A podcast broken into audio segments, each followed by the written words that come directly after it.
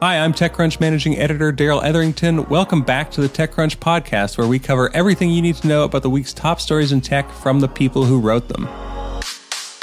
This week, we're talking to Becca Szkutak about the fraught state of extension rounds for many early stage startups, and Devin Coldewey about upcoming changes to Instagram that a lot of users agree will make the app much worse. But before we get into all that, here's what else is going on in tech news this week. Plenty of the biggest tech companies reported their earnings results this week, including Apple, Amazon, and Meta. Apple's earnings showed some issues on the hardware side, likely impacted by supply chain issues. The iPhone maker's service revenue now accounts for a huge and growing chunk of its profits, however, so watch for more new products and offerings there. Amazon's earnings revealed a $2 billion loss, but they still beat analyst estimates for the quarter. The loss was due entirely to their investment in Rivian, but only time will tell whether that proves a wise move. Facebook owner Meta also reported earnings, and for the first time ever since they debuted as a public company, they saw revenue decline quarter over quarter. That has understandably got investors rattled, but it is worth noting that some analysts suggest the loss was actually because of an artificial spike in online ad spending due to the pandemic. There's plenty of earnings coverage to check out on TC from Brian Heater, Lauren Forristal, Amanda Silverling, and more. Speaking of Amazon's investment in Rivian, the truck maker is laying off around 6% of its workforce, according to a company wide email sent out by CEO RJ Scaringe this week. The move is designed around increasing the company's cost efficiency through restructuring, he said. Rivian has increased the price of its vehicles in response to rising supply costs and the current macroeconomic environment. You can check out more on TC from Kirsten Korosec. T-Mobile has reached a settlement with a class action lawsuit filed against it for last year's massive data breach. The company will pay out $350 million to be divided among participants in the class, minus lawyer fees, of course. The class could include as many as 76.6 million US residents, so depending on how many sign up, the payout is likely to be fairly small, as little as $9 per person. First up, Becca Szkutak is walking us through both the VC and the founder side of the extension round struggle. Hi, Becca. Hey. Thanks for coming on. Really happy to talk to you about this. I guess it's not the sunniest of topics, but it's a really pertinent topic these days for startups. So, you wrote an article on TechCrunch Plus about how a lot of startups have strong interest in getting an extension round, but it doesn't seem like every one of those startups is going to get that extension round. So, can you tell us a bit about what's going on here? Yeah, so the origin of the story actually came on the investor side a few weeks ago, a couple pre seed investors started tweeting about the fact that they were getting all of these requests from companies that had already raised substantial funding looking for bridge financing. And both of these particular investors wrote really small checks. So they were saying, like, this must really be like a hair on fire situation if they're reaching out to us. Not that they don't want to help, obviously, but their check size versus the ask was just like it did not compare. Right. So I thought that was pretty interesting. And after talking with them, it occurred to me that, of course, I wanted to get the side from the actual startups themselves. And once I put out a feeler trying to get a few people to talk to me about their experience, so many people reached out to me in the first like hour or two. Wow. And a lot of people were saying that they were just really struggling. And some of them were even in the situation where they had already gotten commitments that had been pulled. And just a lot of people were feeling just a little abandoned by either previous investors or future investors that seemed originally very keen to help out. So I just thought that was pretty interesting to kind of dive in there. And what stood out to me the most is that the general consensus is the people raising extension capital right now are the people who probably need it the least. Oh, okay. Right. So there's a few things going on there. I know we saw uh, now, like a few weeks ago, basically to kick off sort of spring, summer, we saw a lot of the funds go to the blogs, go to their blogs and say, like, hey, like, get runway. Everybody should be essentially trying to extend the runway as much as possible. That means tightening the budgets if you already have money in the bank, or it might mean getting more money into the bank, right? So that is naturally going to create a glut on people looking for cash. But it's interesting you say like the ones that are looking for it are the ones that need it least. So can you explain that a little bit more? Yeah. No, and that ties into what you were just saying.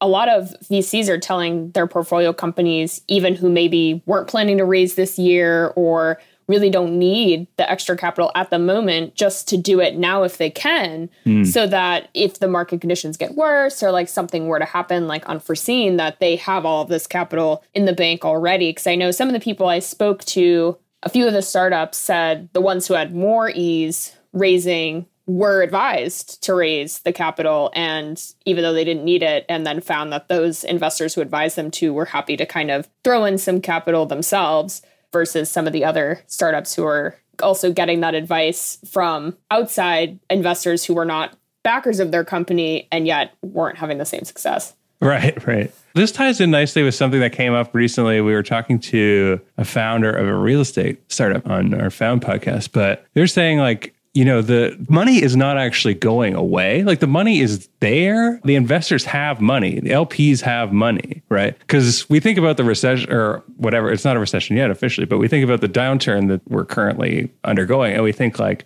oh, that means money is sort of drying up, right? But it's less that it's money is drying up, and more that it's less available. So what's going on there? Like people have the money to give, but they clearly don't want to hand it out for whatever reason at the moment. Yeah, they're actually this year's on pace for record VC fundraising. The first half of this year raised the most money for the first half of a year ever.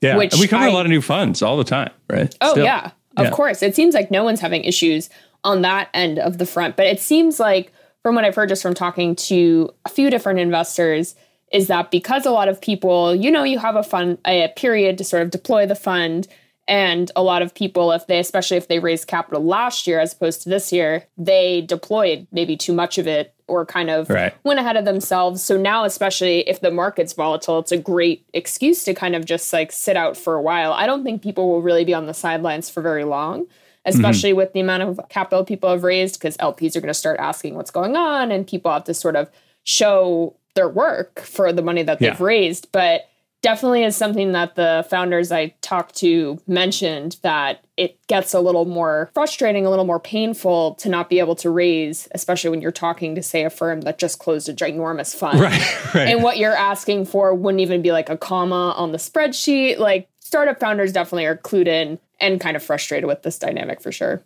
Yeah. So how much then? Because the other thing that came up with this was one of the reasons maybe that they're reserving their powder kegs, I guess, is that like they feel the valuations have gotten far too high. So does that come into play when you're going out and looking for an extension round? Like what is the valuation conversation going with these startups? Or did you get into that when you're talking to them?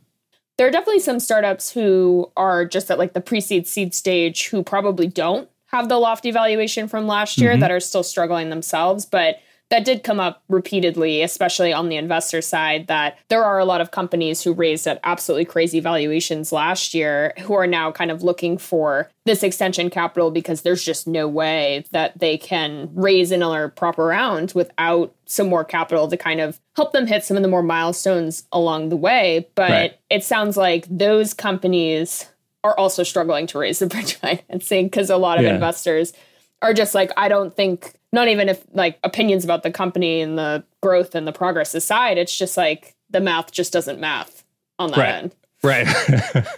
you mentioned that even like smaller startups are not having that, even if they don't have these balloon valuations. So, like, how difficult is that? And is there a chicken and egg problem where you're like, I just need a little bit of money to build out kind of an MVP and get some traction numbers so I can go back to the well. And yet I can't get that. So how do I get the money to begin with? Because it, it seems like people, VCs tend to turn into all of a sudden more traditional business people when a mm. downturn like this happens. They're like, all right, show me the revenue numbers and show me the traction, show me that. Whereas before they were like, you got Moxie, kid. Like, here's uh, $50 million or whatever. No, that definitely came up because it's definitely a different conversation, this sort of topic, depending on what stage you're at. Because mm-hmm. a Series A company, I mean, if maybe you raised at a big valuation last year and you're going out for extension financing and you don't have the revenue numbers to back yourself up, like you have a big uphill battle in front of you. But knowing from talking to some of the earlier stage pre seed, seed type companies, one startup based in Germany who told me that he was really frustrated because going out and trying to raise, he found that a lot of the investors he spoke to were sort of evaluating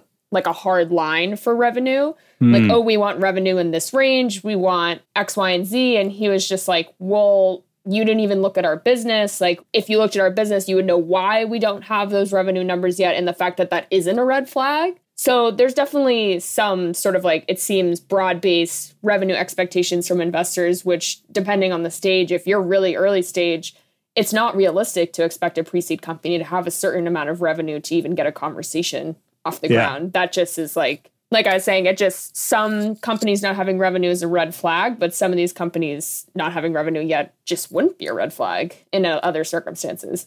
But it sounds like the on the investor side, they're kind of just like we need some kind of criteria because our mode right now is is essentially winter mode, right? Like we're hibernating, we're waiting, and so they're just trying to come up with an excuse, and that's a handy one to handle inbound. Is that do you think something that's going on there, or do you think it is all actually about like the math, and they think that that is going to affect the long term viability of the business? No, I think absolutely it's the first thing. Yeah. A few of the founders I spoke to were saying that it seemed like investors were just looking for easier ways to say no. Right. Yeah. With that much volume out there, like there's got to be something, right? I mean, we have similar kind of things. I guess don't. Well, this is a podcast, so I was going to say don't tell me, but but like for inbound PR, right? It's like oh, we're not doing whatever at the moment. It's like right maybe we're not actually doing that. We just get a lot of emails. yeah. So, uh, what can people do then? Are you seeing founders take alternate paths or do things differently in order to replace these bridge rounds or to extend their runway in more creative ways, I guess? One of the big ones that I've heard, both from a few of the startups I talked to for this story, as well as for a story I wrote probably about a month ago at this point, is a lot of companies are turning to equity crowdfunding sites. Mm, so places okay. like Republic, WeFunder, and the like. And they're finding that, especially some like one of the companies I spoke to is a consumer app called Rights. And it's essentially meant to be used for different civil rights scenarios so that you can quickly look up what's happening and sort of what your legal rights are in that situation. Mm-hmm. Which is really interesting. Yeah. And he was saying that because they have users, they thought equity crowdfunding, if they can't raise the bridge round at the moment, might be a great place because they already have users who back them socially. Sure. So they could back them financially. And I know from doing that story on equity crowdfunding a few weeks ago, they are already seeing an uptick this year in activity and as well as dollars sort of invested across those platforms. So it definitely seems like despite the market volatility, retail investors are still interested in funding startups in that way mm-hmm. and companies that they know. So that's definitely a great option. Another one would be venture debt. Venture debt, especially if you're one of those companies maybe who is going to get missed out just for like not hitting some of those milestones because they're really early, venture debt could be a great option for those companies a way to kind of if you know you're on the right path and like you have investors helping you out but they just can't write that last check like that's a great sort of financial product to take on in that stage and I guess just generally, do you think that I know it's hard to predict, but do you anticipate that we'll see a lot more of these? Because I've seen a lot of the plus rounds going around. So it's like, mm. as much as there's a ton of volume of these, maybe not going through, a lot of them are too, right? Like there's an overall uptick in volume of these bridge rounds going on. Do you think that continues? Do you think it has a kind of a window during which it can happen? Or do you think we get back to like kind of business as usual? Or is it too hard to say, I guess, at this point? I think it'll continue, but I don't think it'll continue into next year. Hmm. My guess is that it'll continue through most of Q3 and then Q4 people will kind of start getting back to how it not necessarily how it was. I don't think it'll go back to 2021 levels by any means, but I right. think approaching the end of the year, some investors are going to be like, "Oh, well, maybe we shouldn't have sat X out or maybe if Y is coming back to market, we really should consider investing more, sort of taking that conversation."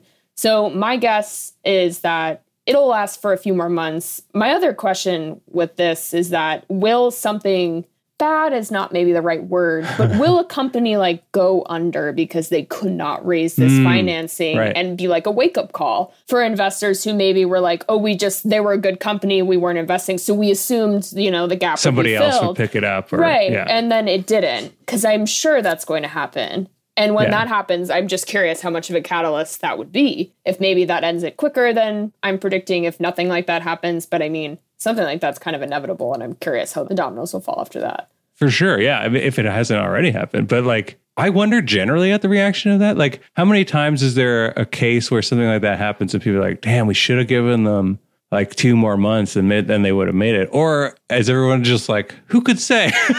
like, I know. When things die, because it's kind of, you never know, right? It's not like you're like, oh, I missed out on that Facebook investment. It's like, well, you know what happened with that, right? But like, if you're like, well, what if they had had like three more months, right? Like it's all speculative, I guess. Right? Yeah. No, I'm yeah. sure some investors have instances maybe where it wasn't in a company that went on to be successful, but I'm sure some of the successful startups of today, there were entrepreneurs who tried that exact same thing years ago and couldn't get the funding. And maybe yeah. those investors who passed and then were like, oh, shoot, well, that company that I never even heard of went on to be a winner, maybe that company I passed on would have been had they had the right backing and guidance True. and the like. So I'm sure there are at least a few investors out there who already have like been through something kind of similar to that and sort of realized that they missed out on something that could have grown into something great. Yeah. And some of those people might be investors themselves at this point, right? But Definitely. And maybe they'll give you your bridge round if you find the right person. Thanks so much, Becca. It was great talking to you. No, thank you so much. Next, Devin Coldewey joins us to talk about how Instagram is getting worse.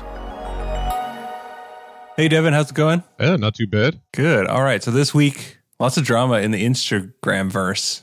You know, that's what they call it. I mean, that's that's, that's what they're trying to get us to call it, but I don't know if it's gonna yeah. stick. No, but I don't know if anything's going to stick. It seems like not. You were a lucky participant in one of their, I think, fairly large bucket redesign trials that they were doing this week. So, do you want to talk a little bit about that? Yeah, yeah. I I don't know why they picked me. They could not have picked a worse person to. I think this, they like, said must must include Devin. Yeah, they, they left it mostly to chance, and they said please include Devin. And that's one of those buckets, it's like random yeah. plus Devin.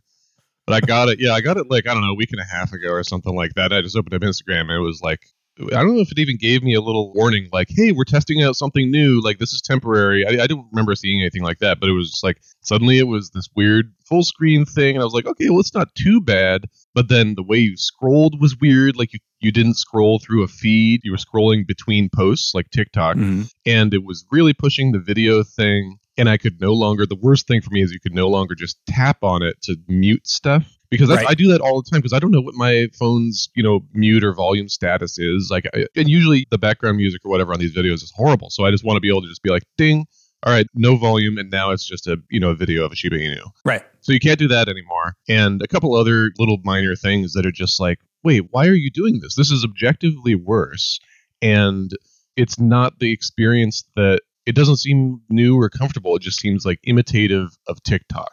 Right.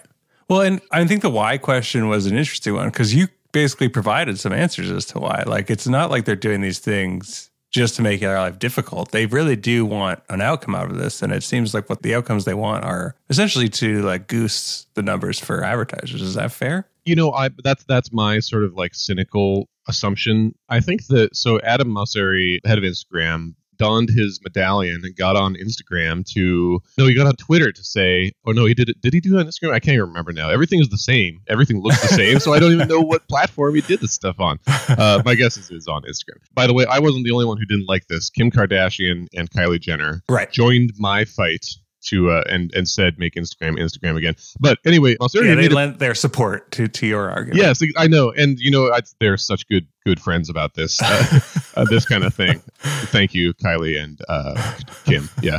Uh, so anyway, Mosseri was uh, he got up there and was like, "Oh, so you guys are testing out the new Instagram? It's great, right? Oh, it's not. Oh, well." Uh, it's fine. I mean, it's not meant to be good. Basically, he was like, "Oh, it's not good yet," and we're like, "Well, why did you make hundreds of thousands of people probably use it. Right. But anyway, but to your point, he said, and this is a true thing, that a lot of people on Instagram are watching a lot more videos because that's just something that people like. And that's the reason TikTok took off in the first place, is because right. people like short form videos. That's just the fact of the matter right now.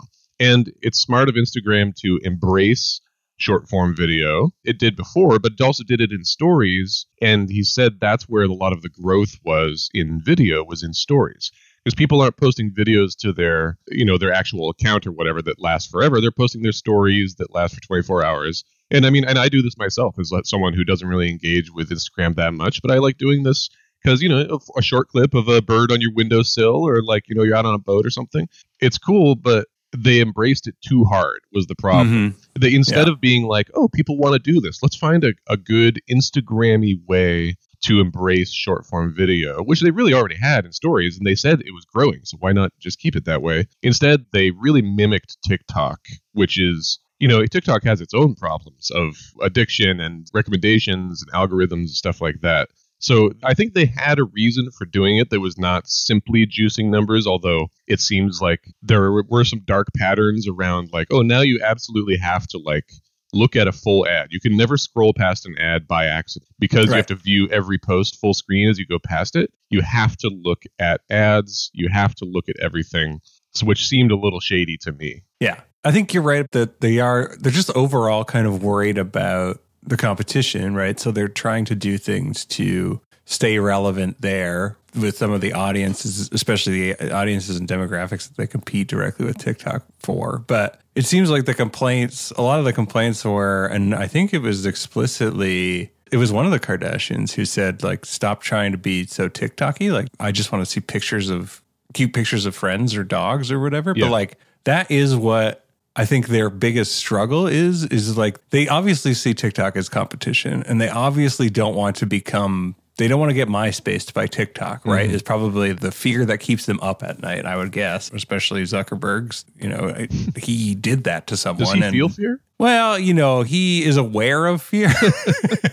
He's aware of the ingredients in fear, yeah. and, and so he logically processes it that way. But um, yeah, I think they're very self conscious about that, but they're in a nearly impossible space. I like I feel for them in this way where it's like, okay, do we be what we are and not alienate our users, our massive user base, and base, and then kind of suffer a gradual decline and mm. death, or do we try to be this other thing that's growing and popular, but alienate our entire existing user base in the process, right? It seems like they're trying to find a middle ground by testing and then rolling out different versions of the thing, but I don't know that they can square that circle. No, and I don't know either. And like you said, you know, they're kind of choosing between death with dignity and a dishonorable life, a worth worthless, you know, trash life.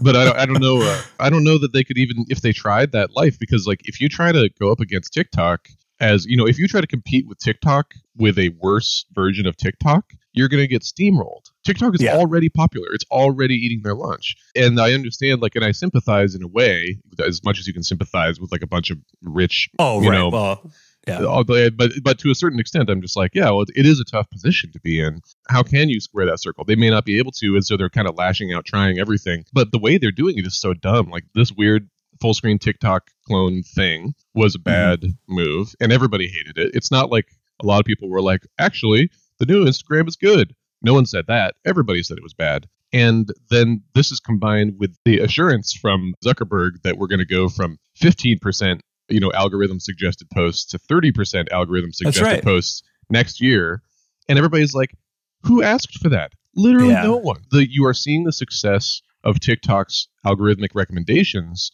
which are in a way very very good because that's kind of the meat of the thing is like discovery. But instagram is not about discovery. Instagram is about community and friends and like curating your own feed yeah. And I mean, to some extent, of course, TikTok is that is that too, but they do a better job of the discovery thing. So yeah, they're caught between a rock and a hard place, but you know, they kind of put themselves there too. Absolutely. Yeah. I, am not. I, I I'm sorry that they are having to do sucky things to stay alive because I would like to use the app and not, you know, have 30 percent of the stuff that comes up be something I don't care about and don't want. But yeah. I don't know. I would rather it didn't disappear either and just go into the dustbin of history. We'll have to move over to VSCO or uh, I don't know, God forbid, TikTok or something. Yeah, I know. I mean, it's weird because there's like not really a ready alternative that I can think of to what they do. But you're right that it's this could be a generational thing. Like I don't even know if if younger users want what they do. Right, that might be the big problem for them. But the other problem for them is they chase the same final success metric as mm-hmm. TikTok in like a pure, not a pure, but like devoid of any other context. They're both looking for engagement, which is what allows them to sell to advertisers. Mm-hmm. And there's no question that TikTok is eating their lunch, as you put it, on the engagement side. Like yeah. that is just the right way to do it. But they're not starting from zero. They're not operating in an acontextual void. So Instagram and Facebook can't just say, okay, all right, we're TikTok, which they have done like a lot of other times. They have essentially pulled that trick many other times previously where they said, oh, well, you know, Snapchat has stories, we'll do stories or whatever, right? Like they've used that to great effect to date. And it seems like with TikTok, it's like, oh no, these things are too dissimilar. You'd think this is the same because when you go down to it and look at what your key success metrics are, they are the same on paper, but actually they're very, very, very different beasts. And therefore you can't translate success from one into the other. Yeah. Yeah, I agree. And it feels like Instagram is like the crab, like one of those crabs that goes around on the bottom of the sea, like picking up little things to like stick to its shell. and it's finally it's it's found like another crab and it's trying to stick that crab to its shell and everybody's like, no, no, this it's not the same. It's like the crab's like, no, I'm my own crab. I'm like, my own crab. I'm going to put you on my shell. so it's becoming a, a real crab fight. well, I mean, I don't want to belabor this anymore because I think that's the perfect place to end. Because I want people to think of the, the battle between Instagram and, and TikTok as a an eternal crab fight. but thanks so much, Devin, and I'm glad that your stuff has all reverted. Mosseri has felt guilt and apologized to you personally and uh, reverted your feed. So it hasn't so reverted yet. It's still the crappy oh. one. So it's, okay, it's going to well, be another coming. crab fight if he's not careful. Yeah, get on it, Adam. He, he needs his stuff back. My God. That's it for this week. Thanks for joining us. And remember to check out all the stories we talked about in this episode on TechCrunch.com. Be sure to use our TC Plus promo code TC Podcast, all one word, to get 20% off on both annual and two year terms. And be sure to check out all our other TC podcasts Found, Equity, Chain Reaction, and the TechCrunch Live podcast. See you next week. The TechCrunch podcast is hosted by myself, managing editor Darrell Etherington. We're produced by Maggie Stamets with editing by Kel Keller. Bryce Durbin is our illustrator. Alyssa Stringer leads audience development, and Henry Pickavet manages TechCrunch's audio products. Thanks for listening, and we'll be back next week.